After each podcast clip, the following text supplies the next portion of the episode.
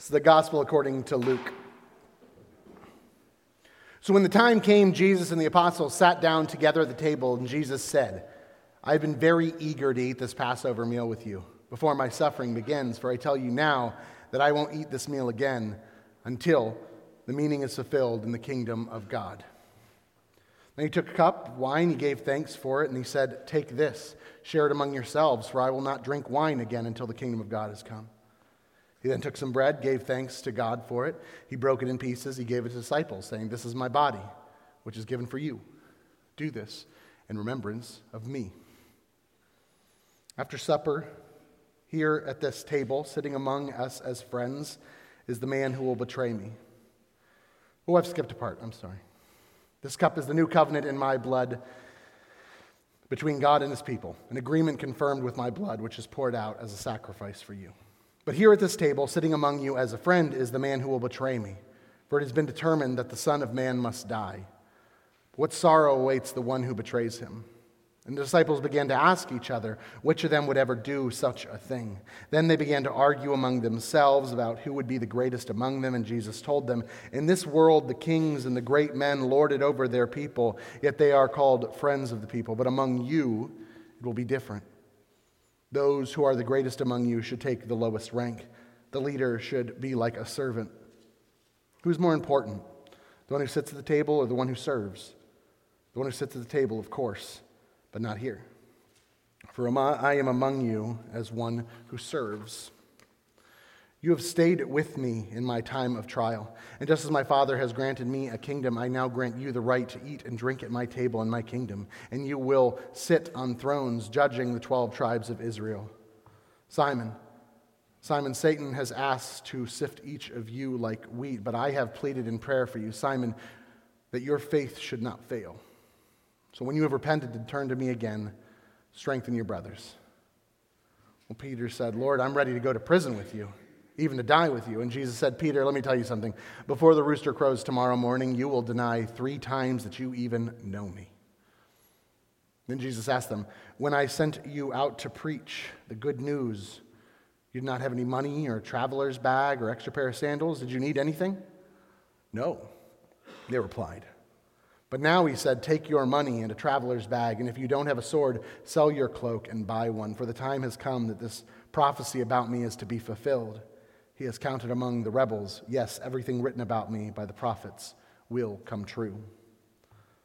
Look, Lord, they replied, we have two swords among us. That's enough, he said. Then, accompanied by the disciples, Jesus left the upstairs room, went as usual to the Mount of Olives, where he told them, Pray that you will not give in to temptation. He walked away about a stone's throw. He knelt down and prayed, Father, if you are willing, please take this cup of suffering away from me. Yet I want your will to be done, not mine. An angel from heaven appeared, strengthened him. He prayed more fervently, and he was in such agony of spirit that his sweat fell to the ground like great drops of blood. At last he stood up again. He returned to the disciples, only to find them asleep, exhausted from grief. Why are you sleeping? He asked them. Get up, pray, so that you will not give in to temptation. But even as Jesus said this, a crowd approached, led by Judas, one of the twelve disciples. And Judas walked over to Jesus to greet him with a kiss. But Jesus said, Judas, would you betray the Son of Man with a kiss? When the other disciples saw what was about to happen, they exclaimed, Lord, should we fight? We brought the swords. And one of them struck the high priest's slave, slashing off his right ear. But Jesus said, No more of this. He touched the man's ear and healed him. And Jesus spoke to the leading priests, the captains of the temple guard, the elder who had come with him. Am I some dangerous revolutionary, he asked, that you come with swords and clubs to arrest me? Why didn't you arrest me in the temple? I was there every day but this is your moment, the time when the power of darkness reigns. So they arrested him. They led him to the high priest's home, and Peter followed at a distance. The guards lit a fire in the middle of the courtyard and sat around it, and Peter joined them there. And a servant girl noticed him in the firelight and began staring at him. And finally she said, This man was one of Jesus' followers. Peter denied it. Woman, he said, I don't even know him. And after a while, someone else looked at him and said, You must be one of them. No, man, I'm not, Jesus, Peter retorted. About an hour later, someone else insisted, insisted, This must be one of them because he's a Galilean too. But Peter said, Man, I don't know what you're talking about. And immediately, while he was still speaking, the rooster crowed. At that moment, the Lord turned. He looked at Peter. Suddenly, the Lord's words flashed through Peter's mind Before the rooster crows tomorrow morning, you will deny me three times. Deny that you even know me. Peter left the courtyard weeping bitterly. The guards in charge of Jesus began mocking and beating him. They blindfolded him and they said, Prophesy to us. Who hit you that time? They hurled all sorts of terrible insults at him. And at daybreak, all the elders of the people assembled, including the leading priests, the teachers of religious law. Jesus was led before this high council, and they said, Tell us, are you the Messiah? But he replied, If I tell you, you won't believe me. And if I ask you questions, you won't answer. But from now on, the Son of Man will be seated in the place of power at God's right hand. They all shouted, So, so you are, are you claiming to be the Son of God? And he replied, You say that I am. Why do we need other witnesses? They said. We, over, we ourselves heard him say it. And the entire council took Jesus then to Pilate, the Roman governor, and they began to state their case. This man has been leading our people astray, telling them not to pay their taxes, mind you, to the Roman government, and by claiming he is a Messiah, that is, a king. So Pilate asked him, Well, are you? Are you the king of the Jews? And Jesus replied, You've said it. Pilate turned to the leading priests, to the crowd, and said, I find nothing wrong with this man. Then they became insistent.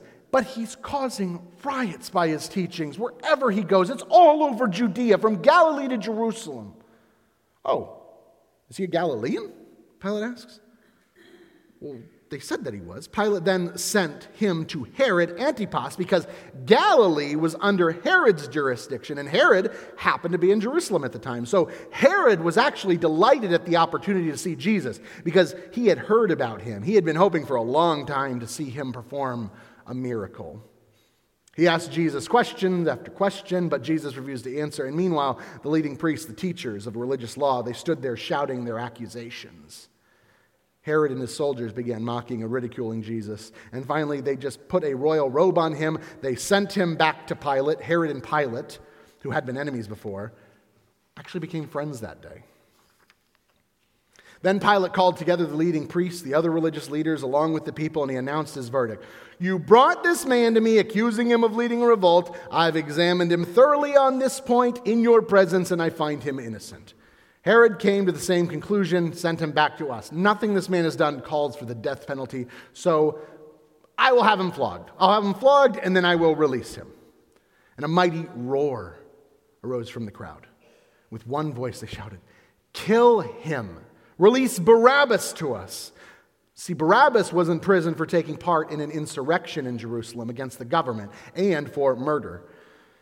Pilate argued with them because he wanted to release Jesus, but they kept shouting, Crucify him! Crucify him! For the third time, he demanded, Why?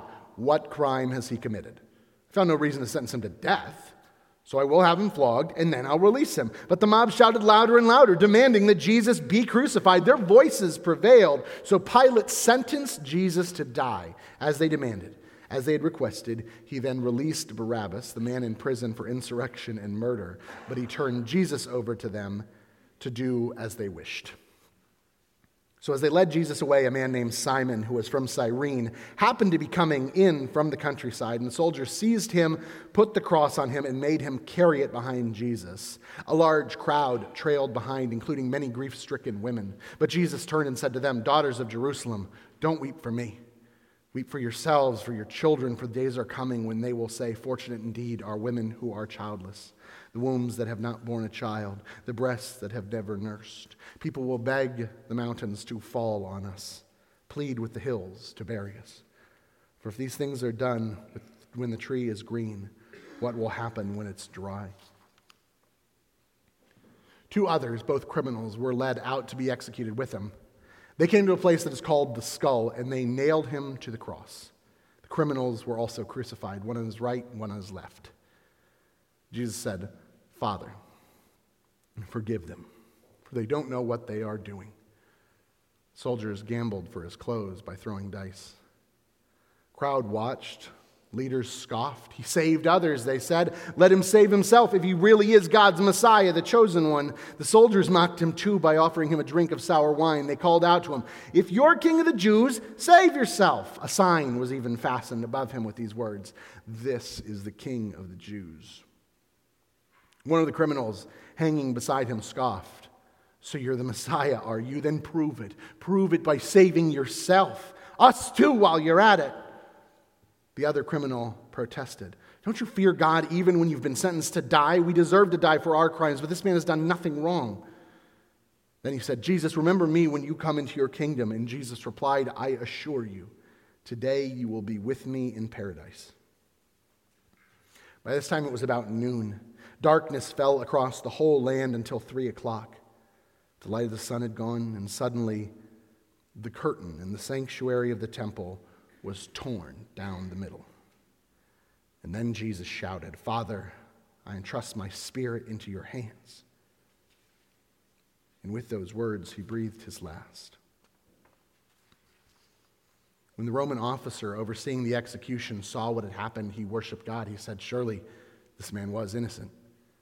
When all the crowd that came to see the crucifixion saw what had happened, they went home in deep sorrow. But Jesus' friends, the women who had followed him from Galilee, they stood at a distance, watching. There was a good and righteous man named Joseph.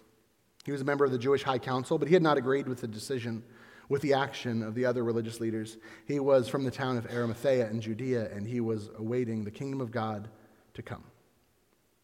He went to Pilate and asked for Jesus' body, and he took the body down from the cross, wrapped it in long sheets of linen cloth, laid it in a new tomb that had been carved out of rock.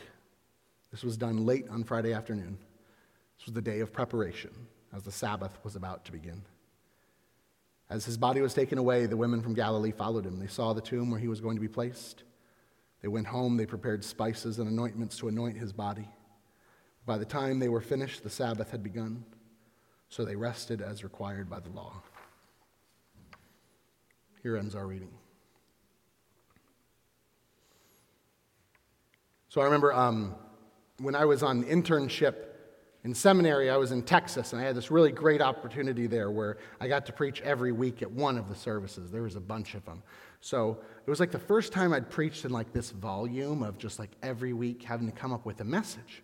And I remember saying to my supervisor, okay, I'm starting to feel pretty repetitive. I feel like I'm always saying the same thing. And he goes, Well, that's fine because every week it's the same message. I go, Well, you know what I mean. He goes, No, I really do mean it. Every week is Christ crucified. It is. And when I thought about that, we discussed it more. It was a discussion that every week the most important thing we can share together is the story about this cross, this grisly sign of execution being transformed into this opportunity at mercy, this revelation of forgiveness. Every week we need to hear about the dangers around this slippery slope of scapegoating another human being to satisfy a crowd, to temper our insecurities, to temper our fears. Every week we should be reminded of the danger of identifying a singular enemy and deciding it would be better if they died rather than lived. Every week, we need to hear of God's mercy declared. They don't know what they're doing. So today, when we read the Passion narrative, I'm left asking, well, is there anything else to say? That was sufficiently long, right? We could just wrap it up here and go, you think about it. But I, do think there's something to that because this really is the heart of our story. This is the heart of our identity as people of Christ. And some of you may be saying, well, all, what about the empty tomb? And I would say, absolutely, we're about the empty tomb. But folks, empty tomb don't happen without this. I say it all the time, it's one of my favorite isms. Resurrection only happens to what? Dead things. Dead things, Mikey, dead things. It's terrifying. It's, it's, it's only as triumphant as what it has overcome. There is no empty tomb without a cross. The cross should not be overlooked or downplayed. At the same time, though, it is a cross. And I don't want us to forget, this is a grisly form of execution that we hang around our necks in jewelry. It's equivalent to putting an electric chair around our neck or something. It's, a, it's meant to scare. And as much as I linger at the foot of this cross in this season, as much as I am moved by its significance, the centrality it plays in my own understanding of God, of mercy, of forgiveness, and of sacrifice, I am reminded of the dangers of the mob, the dangers of our own human hearts that can be so quickly turned against a perceived enemy. Better, a scapegoat. And I pray earnestly for a day earnestly for a day where there are no more crosses, no more people dying alone as a scapegoat for the sins and angers of others. These two ideas, the beauty of the cross and the tragedy of it. This is, you guys getting there's a richness to this, right? You kind of get why this thing has been read for so long amongst people of faith, why it still moves us. Holy Week begins, and we are kicking things off with the same tradition we've done for generations of a triumphant entry into the city to shouts of Hosanna. I'm a bit of an enthusiast, if you don't know. I like liking things. I especially like to like celebratory things where crowds gather. Folks, I love Palm Sunday. We're excited. It's a celebration. I could go for a full Sunday of just palm stuff. I could. But we still have to go forward. In the same service, we hear this tragic story. Shouts turn from woo to crucify him. Awful. Highs and lows, life and death. And I feel it's very important that we experience all of that. Not just for traditional reasons of observances, but I feel like this year particularly, right now, where you are gathered right now, feel it in your seat, right here. This is an important time for us because I am reminded of this time two years ago, and I remember missing that first Holy Week, not getting to gather together and hear these stories. I remember missing it, not gathering, and it was hard. because I never had a year, I realized, where I didn't observe this stuff. Before I was a pastor, I still was okay with church, amazingly. I was there and I missed that that was gone. I missed it. This week, these stories, they grapple with all the feelings I think we've wrestled with over these past few years in the midst of this pandemic our frustrations, our mourning, our anger, our hatred. This week's story captures all the heartache, all the drama, the bitterness, the cruelty of human hearts. And it's important that we see it, that we draw close because we are being invited to see the parallels of this story of Jesus in those times with a mob, and to then see it through our story, today's story, our divisions, our resentments, our polarization amongst our neighbors. Don't look away. I was struck in reading this. I told Pastor Pat, um, the thing that always makes me really upset reading the Passion narrative is when it says, the people who loved Jesus, who knew him, when this happened, where were they? Far away. I could cry right now thinking about that, that he was at that time by himself. And I think it's important for us to hear the importance of not pulling away in this time, that we would draw close. This is the big one. I'm inviting all of you to draw in. So we, I may not see you guys again until next week, and that's okay. I understand schedules are challenging. But I would challenge you all to draw in this week during Holy Week. We haven't got to for a while. Come close. Don't watch this from far away. If you have to tune in online, that's fine. for all of you online as well. tune in. Take it all in.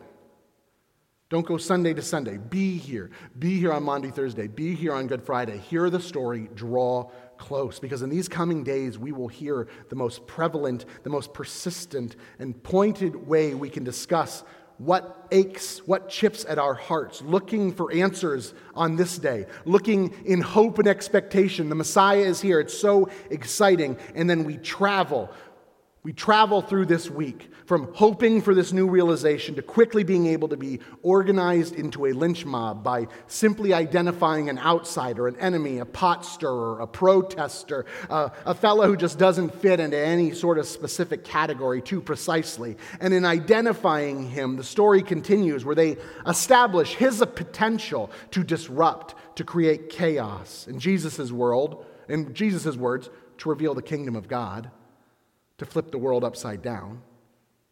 Last first, first last. They heard that. And that sounded like a really bad idea. And they killed him. From shouts of Hosanna to crucify him, the same people. And you may be saying, yes, that is awful. It is awful what Pilate did. Or, oh, it is awful what the religious authorities did in those times, and we should hear those stories and mourn about it. But that's not what we're mourning. We miss the point entirely if we think of it as a they them problem. That's the reason we need to be here, though, is to hear that this is about us as well. It's not about them, it's about us, it's about all of us. If you want to hear the story of all of us needing forgiveness, so we hear a story of a crowd turned to anger against a scapegoat, then come, be a part of this. Hear the story again as we choose a different way, as God chooses a different way, as we continue this way of seeking peace through execution and punishment. We'll hear a story go full circle, and we'll hear why Jesus had to be here why he died, and what that resurrection means for all of us. We will hear again why, in essence. If you're wondering what you're doing here, be here the next couple days. be here this week, because you will hear why we need this, why we need to be together, why we need to hear this story, and why we need another way that doesn't end in a cross, but an empty tomb. Where love wins, where death is defeated. It's a good day. Again, I'm an enthusiast. I'm very into Easter. But that victory we celebrate is only as powerful as what it overcame. So, again, I'll say don't just come back on Sunday. we tell the Passion story today because for many folks, this is it. This is your chance to hear it. But if you're able, if you can make it, come closer. Draw close. Don't stand far away. Come here, draw close, and ask yourself. Ask yourself in these stories like today, the triumphant entry to the city. What are your hopes? That Christ would return. What would you do if Jesus rode two donkeys into Cincinnati? What would you be hoping Jesus would usher in? But then on Maundy Thursday, on Good Friday, I would urge you to ask yourself, where have I scapegoated? Where have I felt these feelings of hate towards my neighbor? Where have I turned my hope into anger? Where have I convinced myself that all those good things I hope for would only happen after someone is sufficiently punished, after someone is sufficiently removed? Where have I made my life more about what I'm against than what I'm for?